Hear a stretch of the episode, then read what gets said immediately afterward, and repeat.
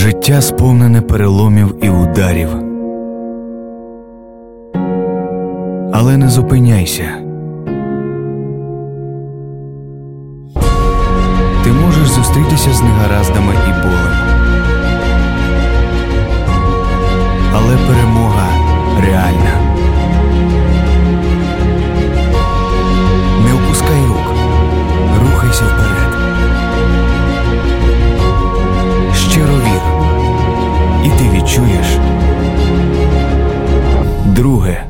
Дихання.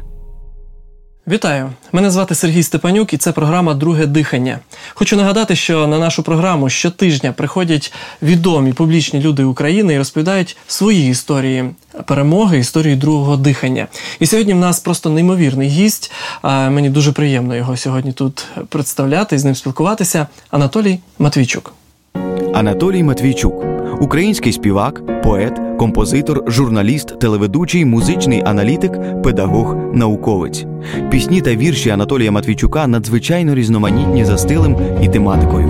Вони торкаються вічних тем буття, пошуку сенсу існування людини в світі, людських стосунків, любові, дружби, вірності, патріотизму. Ним написано чимало ліричних та філософських балад, а також веселих і запальних творів. Вітаю вас, Анатолій Миколайовичу. Вітаю Сергію. Дуже дякую, що ви сьогодні е, завітали до нас. Е, хотів би з вами поговорити про ваші історії, ваші історії перемоги, ваші історії ось цього другого дихання. Е, в кожного, звичайно, вони свої. Але про це ми поговоримо в другій частині нашої програми. А поки що хотілося б з вами більше познайомитися і, можливо, дізнатися ваш світогляд, як ви мислите. Е, перше запитання до вас е, таке професійне. Як ви вважаєте, чому так часто буває, що от співаки? Люди, е, які співають, люди, яких бачать люди на сцені по телебаченню, чому вони мають такий великий вплив на людей? Їх використовують для політичної агітації якоїсь, для інших моментів. Чому так, як ви вважаєте? Я вважаю, що люди наділені талантом, не обов'язково співаки. Це можуть бути поети, е, кіноартисти, драматичні актори так. і так далі. Це люди, в яких Господь Бог вдихнув inspiration, цей дух, знаєте. І е, ці люди несуть на собі якусь величезну місію. А тому, що більшість людей, я взагалі вважаю, що всі діти талановиті народжуються угу. тільки під впливом якихось зовнішніх обставин, виховання, там е, умов життя вони втрачають, не розвивають цей талант. І тому, а коли люди бачать талановитих людей, у них мимоволі з'являється тяга внутрішня до такого роду людей. З них беруть приклад, їх наслідують. Тобто це відповідальність? До них прислухаються. Звичайно. І я вважаю, що бути помітною людиною, тобто виділятися серед е, якби е, середнього такого загалу людей, це величезна місія, відповідальність, тому що ти диктуєш до певної міри спосіб життя, угу. спосіб мислення, систему цінностей. якщо ти несеш на собі позитив, то ти його й поширюєш. Якщо ти на світлій стороні, якщо ти на темній стороні, вибачте. Тому треба бути на світлій так, стороні. Звичайно. Добре, ще одне запитання перед тим, як ми перейдемо до цієї частини нашої програми. А, Для чого ви живете? Який сенс вашого життя? Для чого? Ох, яке цікаве питання. Важке складне. запитання. Е, Мені здається, що я на це питання буду відповідати до останнього свого подиху і до останнього Але якщо коротко, удару серця. можливо, одним-двома реченнями, яка мета вашого життя? Мета е, максимально себе виразити, е, реалізувати, максимально дати своїй душі збагатитися позитивним досвідом. Я вірю в те, що Господь Бог вдихає в кожну людину краплиночку свого подиху, своєї душі. Угу. Я в собі відчуваю душу. Раз я відчуваю в собі душу, значить я думаю, що я. Таким чином виконую якусь місію. Цікава думка. Добре, в нас є ось тут е, лежать карточки, на яких є певний вибір. Ви прочитаєте його, і я далі пояснюю, е, що ж це за запитання таке, і про що ми будемо говорити на кожне із них. Нас всього по три угу. хвилини, не більше. Угу. Отож, обираєте ви. Ну, Середню беремо зразу. Будь ласка. Так. Що там написано? НЛО чи сивий музикант. Богу Богове, кесарю кесареві. Так. Розумієте? Ну, це це дві ваших пісні, так? Так. Багато хто от цікаво те, що я е, от спілку, спілкуюся і говорю: ви знаєте, хто такий Анатолій Матвійчук? Ну, хтось знає, хтось не знає, тому що молодь зараз е, менше знає. Е, Тих людей, які були е, раніше більш популярні. А тому що нема у нас в медійному просторі ретроспективи. Так, це проблема, на мій погляд. Ну, але про це пізніше. І коли я кажу, а знаєш пісню, е, що то було, і люди самі продовжують, мабуть, НЛО кажуть, так це ось е, Анатолія Миколаївича пісня. Та серйозно, це він написав, це його пісня. От, Але все ж таки, то пісня така жартівлива.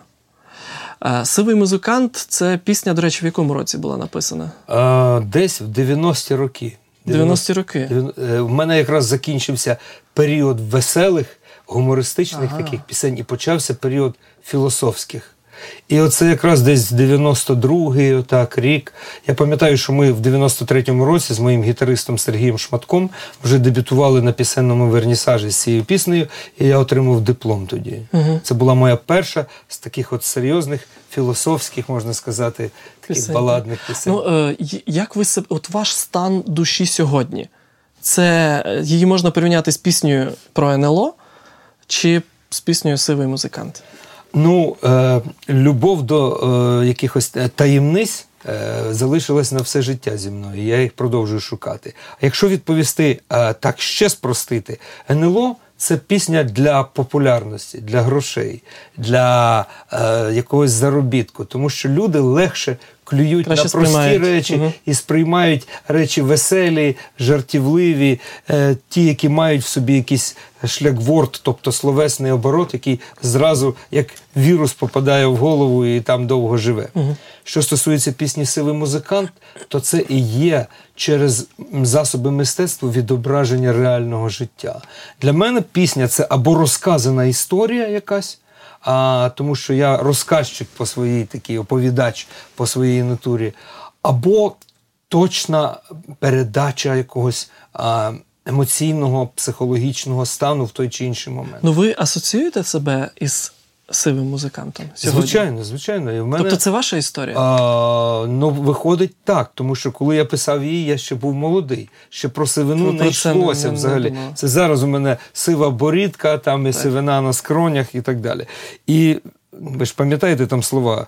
«Е, та маестро вірить свято, якщо він покине грати, то усе це не закінчиться добром. І е, дивлячись на те, що сьогодні популярне е, в, в, в інтернеті, що набирає мільйонні лайки, мені просто страшно.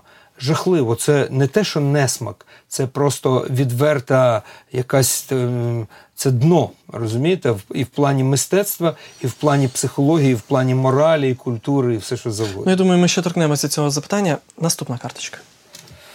Так, йдемо правіше. Будь ласка. Процес чи результат. О, який класний. Який класний е, взагалі формулювання питання. Насправді я читав одне ваше інтерв'ю, де ви відповіли вже на це запитання, так.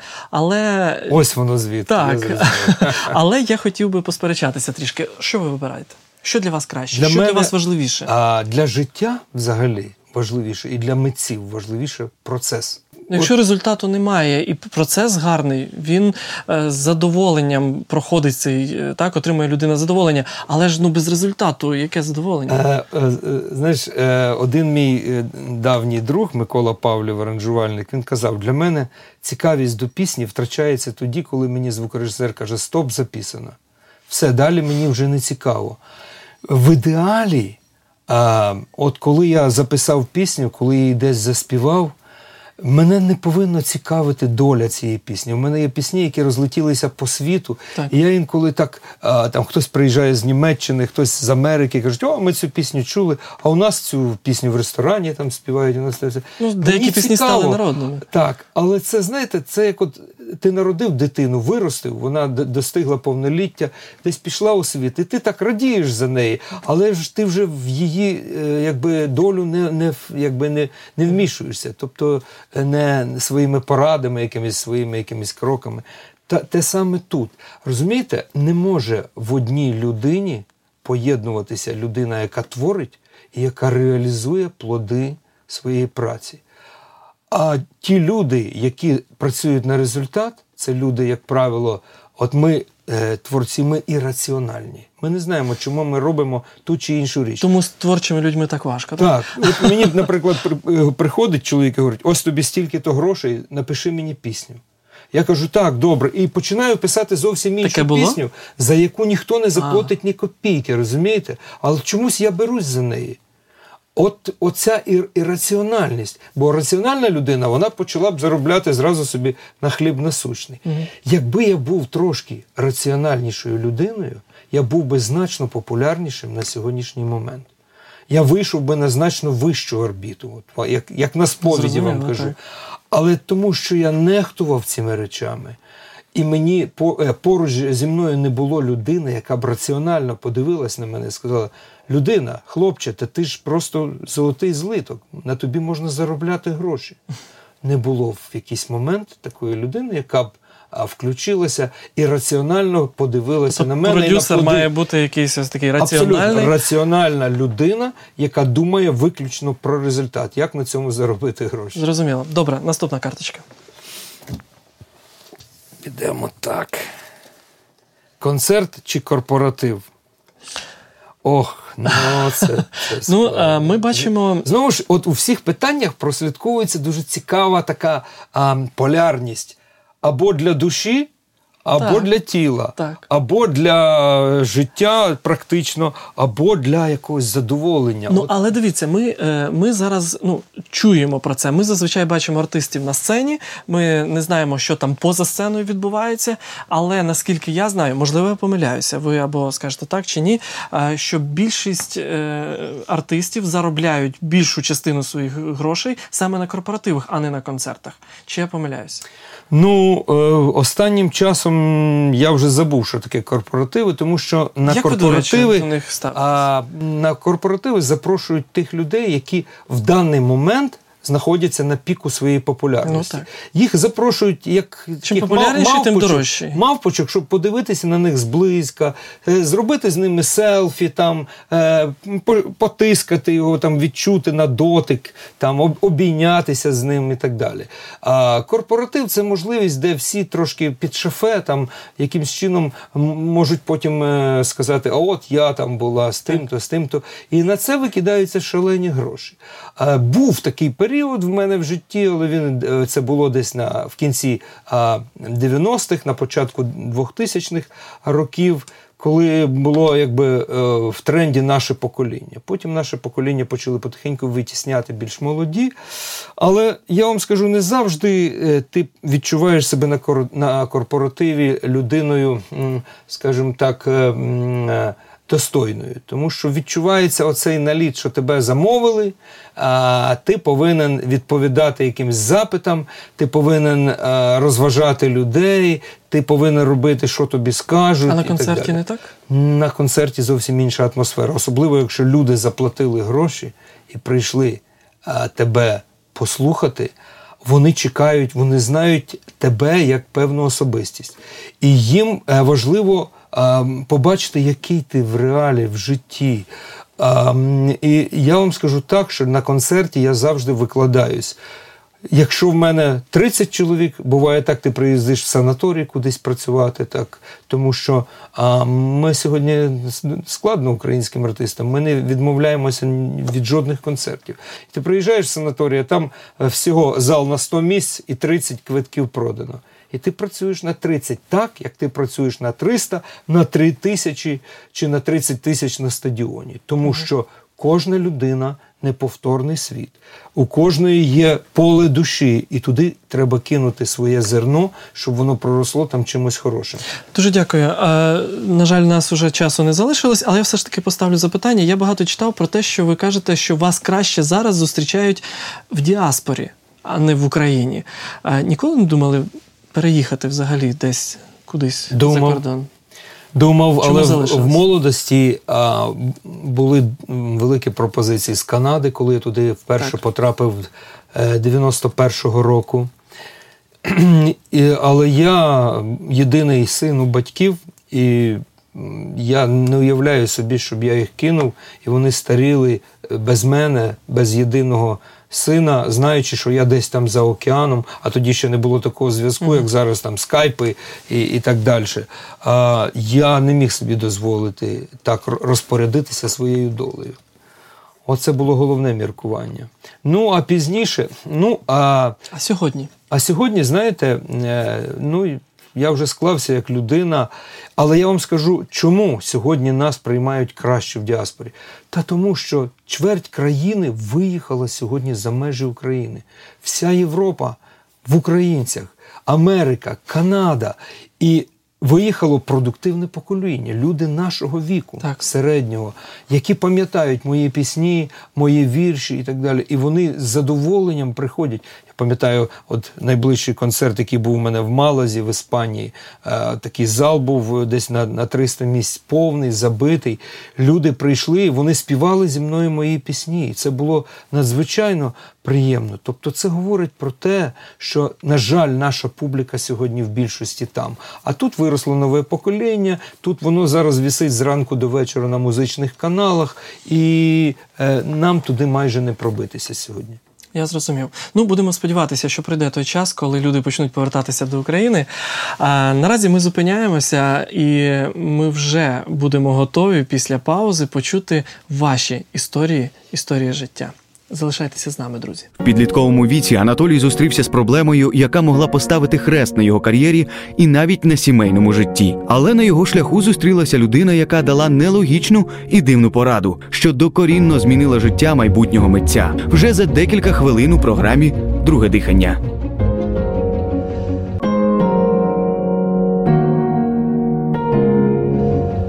Друзі, я нагадую, ви дивитесь програму Друге дихання. І у нас в гостях народний артист України Анатолій Матвійчук. Анатолій Миколаївичу, ми продовжуємо. І зараз саме зараз настав час поговорити і розповісти ось ті історії з власного життя, з вашого життя, е, коли було все погано, але стало все добре. З якої історії ви хотіли б почати? Я знаю, що вона буде ну, не одна. Так, Сергію, я розумію, що ця ваша програма вона носить такий елемент сповідальності. І мені доведеться розказувати про те, про що я нікому в своєму житті не розказував. Тому що, Цікаво. А знаєте, артиста люблять успішним, так. у нього все добре, у нього ніяких проблем, а він приклад для інших людей і так далі. Але зробити себе таким, як я є на сьогоднішній день, впевнений в собі, там, до певної міри успішний mm-hmm. там, а, чоловік. Це все було не не так просто. Для того мені довелося подолати в житті надзвичайно серйозну проблему. І, і почнемо з народження мого, що я народився, ви не повірите, я народився мертвим. Серйозно? Так. Тобто, коли дістали, це був понеділок, кінець вересня, і коли мене дістали ну, коли я народився, і лікар взяв мене на руки, він сказав, він мертвенький. Та я як? був син, я був заплутаний в пуповині. Мама почала плакати зразу, а цей лікар взяв мене так за ніжки, почав так бити. Не плач, мать, ти молода, і що радіш. І тут через певний час я почав кричати. Ого. І він каже: О, радуйся, бачиш, живий. Коротше, розплутали мене все. Уявляю, що мама пережила. Мама пережила страх. І я був досить важкий. От бачите, я такий Пухкенький. такий пузир був, да, 4 кілограми вагою, по-моєму, вона щось таке говорила. Тобто такий товстенький. І товстенький я такий був десь років до, мабуть, п'яти чи шести. І навіть в школі в перших класах мене е, дражнили таким. Це я в дитячому садочку річку. Угу. От, і Мене дражнили таким толстячком. Угу. Тобто я такий пухкенький був, все. І а, мене це ображало, звичайно, ну, звичайно і так далі. Так. І раптом, десь починаючи з підліткового віку, десь з 14 з 15 років, я починаю різко худнути. І я Це добре... якось спеціально? Так, чи... ні, я не знаю. Ні, не спеціально. Щось почало. От бачите, це вже я в студентські роки, це мені вже 20 років. Угу. Але десь 15 років я пам'ятаю перший приступ. Ми гуляли з хлопцями, і раптом різкий біль в, в тут в районі шлунку. От, Погано мені робиться, все. До лікаря я не пішов, а пішов, коли вже було 16 років. Мене на рентген відправили, де діагностували величезну виразку шлунку. А в 16 років це для мене. А я ще Так. пам'ятаю, як ми сиділи з хлопцями, чомусь я добре пам'ятаю, і каже: ти уявляєш там у нашого одного друга виразка шлунку? Це все. І е, хвороба протікала настільки важко, це були страшенні кінжальні болі. Я нічого не міг їсти. Я їв тільки такий супчик, водичка, картопелька. Це трошки починаючи з якого віку? Десь починаючи з 16 років. І до. В цей час я зустрічаюся з дівчиною, Ага. а перше в мене таке перше кохання. Е, ну, а треба сказати, що як в мене тільки цю виразку знайшли, мене зразу в лікарню. Лікарня, жахливі умови, ніяке лікування не допомагало. Я виходив з лікарні ще в гіршому стані, ніж я потрапляв туди. Просто треба знати ту медицину радянську, яка Так. на той час була. Ні медикаментів нормальних, ні фахового якогось лікування. І е, в цей час одна лікарня, друга, і дівчинка мене кидає і говорить: та він все одно скоро умре. Зачем він що? мені нужен? Да. Вона вам це сказала? Та, ні, вона сказала спільним друзям, вони передали. Ну, уявляєте, який для мене це був шок. Ну, молода людина, тобто, це ж по суті, мене зрадили. От, е, Так, так. Мало того, що на мене ця хвороба звалилася, плюс ще така зрада близької людини. І певний момент був такий, що я взагалі думав, що моє життя на цьому скінчилося. Тому що Я не ну, знаю навіть, що важче, чи переживати оцю хворобу, чи оцей психологічний стан, коли від тебе відвернулися і зрадили. Ну, власне, е, зараз е, з точки зору, десь з вершини своєї там своїх літ і своєї мудрості, я розумію, що мої оці трагедії вони були нічим не важчі, ніж трагедії мільйонів людей. У багатьох ще складніші були Від того вони не стають Так. легшими. Є колясочники, є такі люди, як Нік Вуйчич, які взагалі народилися без, е, Без рук, без ніг. без рук, без ніг. Да. І, але знаєте, то чужий досвід, а це твій власний. І от я зараз е, озираюся назад і думаю, що допомогло мені тоді викарабкатися з, з цього стану. Ну, по-перше, е, не можна було замикатися в собі, тому що я в якийсь момент замкнувся. І в мене було, знаєте, мені хотілося, щоб всі мене жаліли. Я всім розказував, от я хворий, у мене такі проблеми. Я думав, що всі мені будуть отак, ай-яй-яй, бідний хлопчик. А всім було по барабану, вибачаюсь, Ніхто до не- моїх проблем, до моїх хвороб і так далі. Ще було складніше, що, що в цьому віці люди розважаються, люди гуляють. Там зустрічаються з А тут дівчатами, навіть там, дівчина да, якісь е, вечірки, якісь там вино, там гулянки. А тут е, лікарні, а тут сувора дієта, а тут е, нескінченні ці болі і все. І відчуваєш себе якимсь обмеженим. Це потім я прочитав, що Чехов написав, що страждання облагорожують людину. А тоді я не знав, а так воно насправді і вийшло. Тому що зараз, от з вершин своїх років, і розумію, що Господь Бог мене вберіг на той момент від багатьох спокус.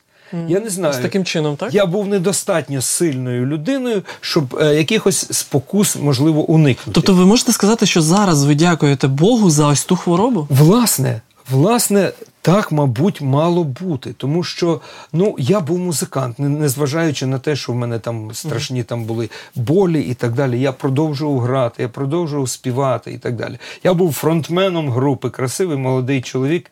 І е, на мене ну, дівчата там западали. Так. Якби я був таким повноцінним, як всі мої друзі, я не знаю фізичне яке здоров'я я би зберіг до, до, до цього часу. Чи не розпилявся б я на багатьох дівчат, розумієте? Чи не через день, а може і кожен день я би е, щось випивав би там Так. і так далі. Ну а що, здоров'я дозволяє, розумієте? А тут я був суворо як Обмежені. обмежений в цих всіх розвагах. Для мене лишалась тільки творчість і мої оці внутрішні хвороби. То все ж таки ви подолали цю хворобу? Яким чином? О, от добре, що нагадав. Перший поштовх мені дала одна людина, лікар, яка е, просто е, от, зі мною поговорила як з сином. Я пам'ятаю настільки цю бесіду, мені було тоді 16 років, я думаю, що життя закінчується. А вона мені говорить, синочку, ти розумієш, для тебе зараз найважча, найперша проблема полюбити свою хворобу. Полюбити свою хворобу? Я був в шоці. Я кажу, як можна? Та я її ненавиджу. Як я можу полюбити? Ну, а так, як написано в Біблії, полюби ворога свого там. Ну так. Ну, розумієш, там. Це ці слова вам якось допомогли? Ви ну, ви, ви змінили це? Чи вона, ви так подумали? Ні, ну, Вона хай. потім почала говорити. Вона від е, тебе, ця хвороба твоя, нікуди не дінеться. Це хронічна хвороба, вона частина тебе, твоєї суті. Ти не можеш відторгати себе, ти ж не будеш рубати собі руку сокірою. Да? А це в тебе всередині. Значить, поважай цю хворобу, догоджай її. Якщо вона просить від тебе гарячого супчику, то їж гарячий супчик і не їж нічого гострого і смаженого. Якщо вона тебе просить не вживати алкоголь, не вживай алкоголь. Якщо вона тебе просить відпочивати, відпочивай. І це змінило ваше ставлення? Це змінило моє ставлення. Я став ем, якби поважати е, цю проблему і коригувати свій спосіб життя. Я зрозумів, що мені з цим жити. І я заспокоївся. Спокій душі це дуже важливо. Тому що коли ти борешся з якимись негараздами, які в, в твоєму житті з'являються, ти витрачаєш на це величезну кількість енергії внутрішньої. Це тебе знесилює, угу. це тебе спустошує. Не треба з цим боротися.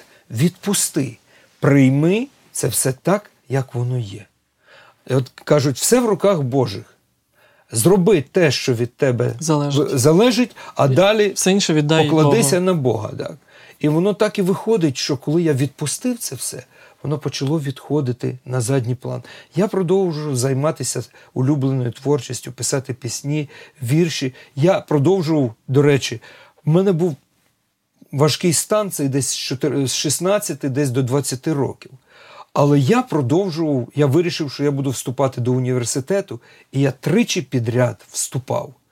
Мене е, не пропускали, я весь час не добирав балів, мене зрізали. Блату не було? Я, Блату ніякого не було. Наступний раз я знову подавав документи. Мене знову зрізали. І навіть я сказав з пересердя а, вчительці англійської мови, яка мені поставила трійку, а треба було четвірку, і я би проходив. Кажу, ви зараз рубаєте людину, яка буде відомою, і вам буде соромно. І вона потім мене викладала в університеті, говорила: Толічка, вибачте, ну ви Серйозно? розумієте, я роз... я бачила, що ви талановита людина, але ж в цій відомості проти вашого прізвища точечки не було, крапочки. А, а перед тими, хто мав пройти, вже крапочка стояла. Розумієте? Все, як? все прописано. І То от... все ж таки, як як ну, це хвороба відступила, ви ви одужали? Чи не вона зразу. з вами залишилась назавжди? Я вам скажу так, що. Навіть деякі мої однокурсники з університету вони пам'ятають, що а ми пам'ятаємо, Толя ходив там на першому другому курсі. Всі там, як а він на перерві діставав термос з чаєм, бутербродик і тихенько сідав в ну, куточку, і гарячий чай, бутербродик, якусь там пігулочку і так далі. Тобто вони бачили, що є ну, певні так. проблеми. А це е, когось так трошки смішило, хтось дивувався і так далі. Але е, я вам скажу, що а, це вже був шлях. Я весь час я міг би сказати, от у мене проблеми, все, і так, на так, них так. зациклитися. А я вступав до університету. Вступивши, провчившись певний час, я ще не закінчив, а мене вже взяли в газету Молодь України. А молодь України це відрядження по всій Україні. А на той час харчопром наш общепіт це було щось жахливе. Не можна було знайти жодної десь їдальні, де була б дієтична їжа. Ага. Це ці, знаєте, зліплені ну, макарони так, так, в купу, так, а засмажені якісь котлети, як, як вугілля. І я думав, Боже, як же я поїду в відрядження? Що я там буду їсти? Але я знав, що я не повинен уникати цих проблем, я повинен їх вирішувати і йти назустріч. І я йшов, і вони відступали. Але остаточна перемога, психологічна перемога відбулася тоді, коли я почав, я став артистом і почав виходити на сцену. А став артистом таким чином, що я писав для багатьох, багатьох, багатьох пісні для групи Кобза, для Назарія Єремчука, там, для групи Дисплей, для групи Крок там, і, і так далі. І в якийсь момент аранжувальник Микола Павлів мені запропонував, каже, давай напишемо альбом для тебе. Я кажу, о, класно. І ми записали альбом, і перші ж пісні, там хлопці запорожці, що це було, мабуть, НЛО, дим димок над хатою. Тобто ви Вони вистрілили. Ви повністю занурилися в творчість, творчість. виступи, так, так і, і, і хвороба десь відійшла. Так, так, і плюс в мене так розійшлося, що з одного боку пішли пісні, а з іншого боку пішла поезія серйозна. Тобто ночами я писав вірші до якогось такого повного угу. а, знесилення, а вдень я писав пісні. І пісні допомагали мені виживати, концерти і так далі. А поезія це було як потреба душі, як сповідь така внутрішня. І перший же альбом вистрілили кілька пісень, і я почав працювати на концертах. І от я вам скажу: оце спілкування з публікою остаточно додало мені отих сил, яких не вистачало. Я не сказав би, що я вилікувався від хронічних хвороб вилікуватись неможливо. Ну, так. Але ця хвороба настільки незначне місце почала в моєму житті відігравати, що я практично при додержанні дієти, правил е, якихось е, власної конституції, яку я для себе виробив, я перестав просто звертати на це уваги. Слава Богу. Е, Мені дуже подобається те, що ви сказали, от що ось цей такий принцип зі свого боку потрібно зробити все, що так. я можу, і все інше віддати в руки Бога. І мені дуже подобається е, пісня. Яка у вас називається Дорога.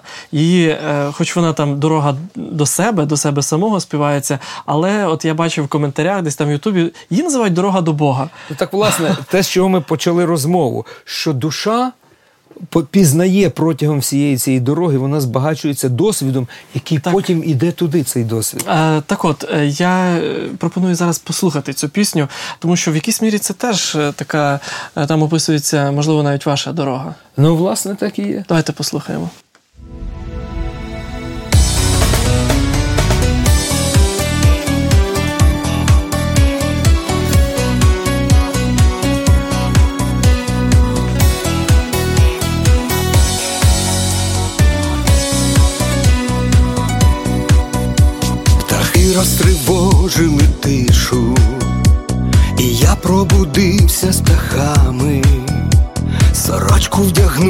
Найбілішу, і тихо простився з батьками, дивився стурбовано тато, і мама ховала тривогу, сказав я, що час вирушати в далеку і довгу дорогу.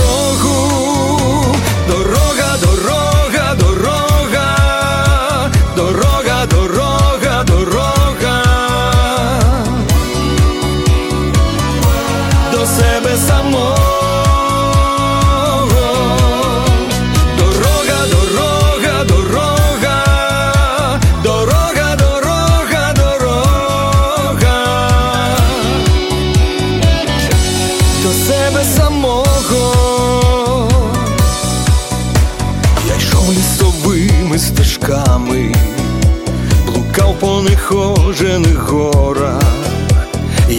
небі летів літаками і плив в океанських просторах, та зміг лиш одне зрозуміти, що відстані тут ні до чого, бо, мабуть, найважча у світі дорога до себе самого, дорога,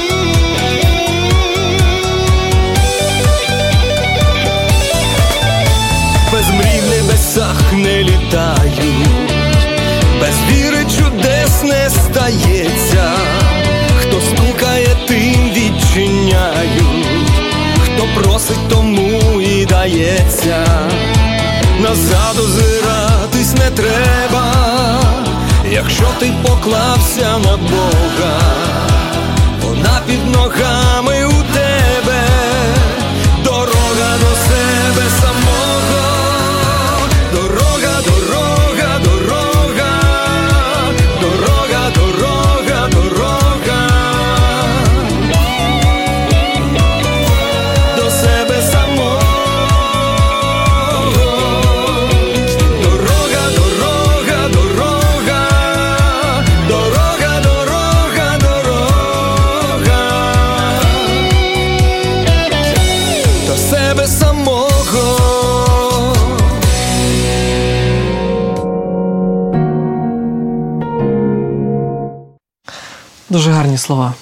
подобається, коли е, як там правильно в кінці Назад ти- озиратись не Ну, треба, ось, якщо так, ти поклався на Бога. Дійсно, дуже Вона під гарно. ногами у тебе, дорога до себе самого. Власне, так і є. Е, Багато людей, е, знаєте, я для себе вивів, ну це якби секрет Полишинеля, тобто це всі духовні люди розуміють, що найбільший ворог наш це гординя. З неї всі гріхи інші, і, і жадоба, і заздрість. І вони випливають з цієї гордині. Якщо ти вмієш її стримувати, якщо ти вмієш її, оцю енергію, яка, яка тобі інколи раз і у когось успіх, а ти думаєш, а я ж міг би краще, стоїть тобі в ліве вухо, хтось нашіптує, ти пу, плюнув на нього. І пішов далі. І, да, і робиш далі свою справу. Ви ви розповідали поза ефіром, що у вас було кілька навіть таких ситуацій, коли ви стикалися з проблемами в житті інших людей, Так. і ви якимось чином допомогли їм. Тому що ми зараз обговорили вашу проблему, з якою ви стикали, з якою ви жили і як ви її перемогли. Але тим не менше, дійсно, кожен із нас може бути е, тим, хто допомагає, тим, хто вирішує чиїсь і це, проблеми, власне, навіть не думаючи про це. надзвичайно важливо, і це навіть важливіше, ніж розказувати і сповідуватись про свої якісь власні проблеми. Чому? Тому що, мабуть, ця програма і задумувалась для того, щоб якимсь чином полегшити людям Так, їхні проблеми, так, так. навчитися боротися з якимись речами, долати. І от я скажу так, що звичайно цей досвід неоцінений тих людей, які ем, якось перемогли свої власні проблеми. Одного разу я йшов з радіо. В мене був е, на українському радіо якийсь ефір. Я читав там вірші і ніс книжку свою сповідь. Книжка називається. І раптом в підземному переході, переходячи до, до метро, е, Хрещатик, якась жіночка раптом мене зупинила. Пане Анатолію, вибачте, Впізнала вас, так? да, це ви. Я кажу, так, я. Ой, яке щастя, що я вас зустріла. Знаєте, е, мабуть, це не випадково. Я завтра лягаю на операцію дуже складну. Я подумав, зараз, мабуть, чи грошей попросить, чи щось таке. Вона каже: ви знаєте, я так люблю вашу поезію.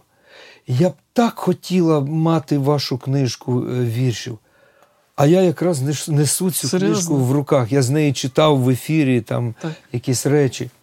Я кажу: от, бачите, ця книжка якраз я тримаю її в руках, мабуть, для вас. Ой, підпишіть Це мені, треба. будь ласка, а я підписую, а зараз вже не пам'ятаю. Це просто ось так в метро. От в підземному Переході. переході, так. Мгм. І я їй прямо так стоїмо, підписую, все, е, вручаю цю книжку, обнімаю і цілую. Кажу, я вам бажаю, щоб у вас все було добре, і я чогось вірю, що все буде у вас чудово. Проходить рік, я вже На цьому історія не закінчилась. Ні, звичайно.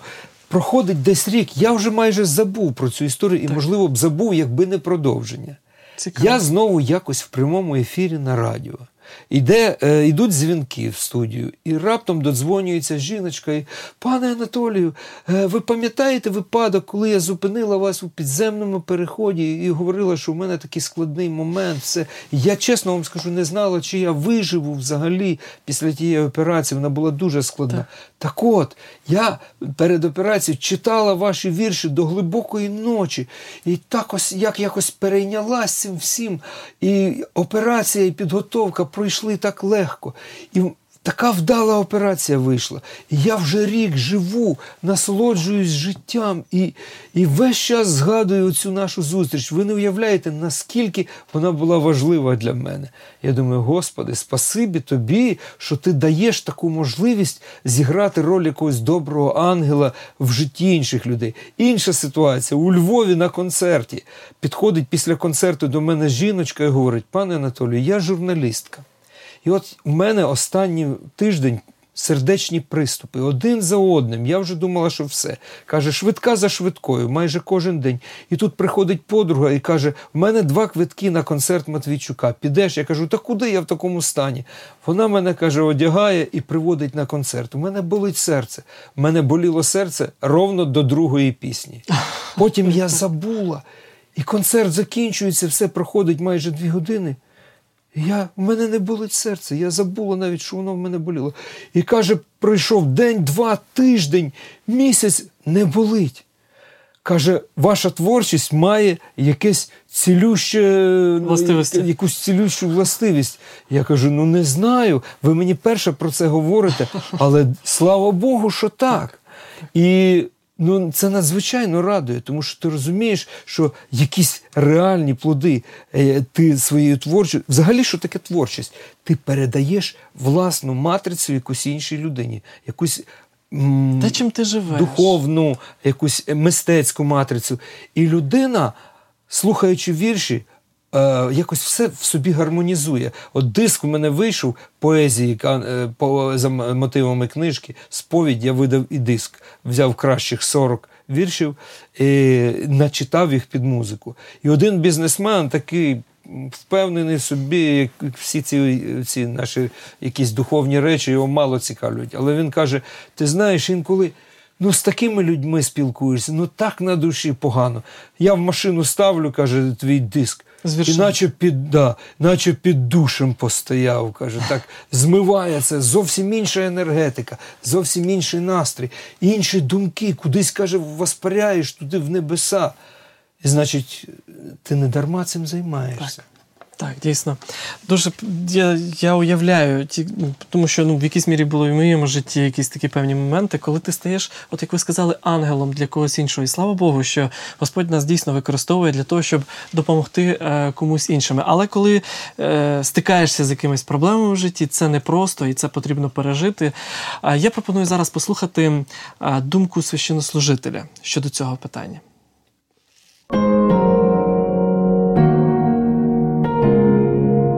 Каждый человек, в жизнь которого приходит серьезная проблема или беда, обычно проходит через несколько психологических стадий. Первая такая стадия – это шок, когда человек просто не может принять реальность, то, что с ним произошло. Вторая стадия – это стадия активной борьбы, когда он все свои силы, всю свою энергию вкладывает в то, чтобы побороть а, ту проблему, которая случилась с ним. Но Бог знает, в чем мы имеем нужду, и Он дает нам то, что нам необходимо. И еще, что очень важно, Бог никогда не опаздывает. Хотя нам может казаться, что Он медлит, но Он всегда все делает вовремя. И если вы хотите лучше узнать Бога и Его характер, то я хочу предложить вам уроки «Формула жизни». Эти уроки расскажут нам о Боге. И вы можете заказать их, позвонив по бесплатному телефону 0800 30 20 20.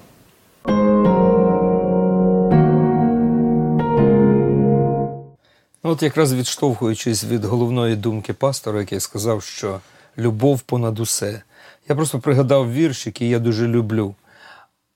Які слова дзвінки чудові даруєш ти мені, Господь? Що ми в цім світі без любові? Лиш грішна плоть, безсила плоть.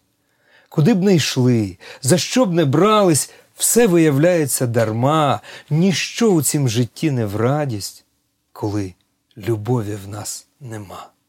Любов це те, що буде вічно, і ні початку, ні кінця. Любов, як всесвіт, що магічно пульсує в грудях у Творця. І я складаю в кожнім слові йому подяку і хвалу за цілий океан любові і за кожну крапельку малу. Слава Богу. Дуже дякую вам за цей вірш. На жаль, потрібно закінчити нашу розмову. Я би ще продовжував спілкуватися дуже багато, є про що поговорити. І дійсно дуже приємно чути ось ці досвіди з вашого життя. І е, віршів у вас стільки гарних віршів. Я думаю, що варто просто знайти і почитати. А в нас є правило в нашій програмі, ну вірніше, не правило, такі Традиція. звичаї, традиція, так що наші гості дарують для наших підписників у Фейсбук певні подарунки. Що ви принесли для нас? Ну, от два диски. Перший диск називається Сповідь. Це поезія е, за книгою. Вибрано 40 віршів і е, під музику начитано. Тобто ви відчуєте, хто отримає цей диск, ви зразу зануритесь в атмосферу. Тут е, навіть тої читати не треба, просто сів і слухаєш. Так, це просто слухати. Так. Так. І? А, ну і диск пісень, можливо, на якийсь момент найпопулярніших пісень Анатолія Матвійчука. Тут всередині вкладочка, така є книжечка невеличка. Ну ви обов'язково підпишіть нам е, їх, Так. щоб ми могли з автографом. Да, я думаю, ми підпишемо після програми. Супер. Є така мудрість, що всі люди для нас вчителі, тільки одні вчать нас терпінню, а інші вчать нас любові. І тих, і тих приймайте з певною мірою е, вашого якогось серця, і все буде добре. Дуже дякую за гарні натхненні слова і за ваші досвіди. Дякую, що були сьогодні з нами. Спасибі. Дорогі друзі, на цьому наша програма завершена. Ніколи не опускайте рук, довіряйте Богові, і все буде добре. Якщо ще не все добре, значить ще не кінець. З вами був Сергій Степанюк і програма Друге дихання. До зустрічі.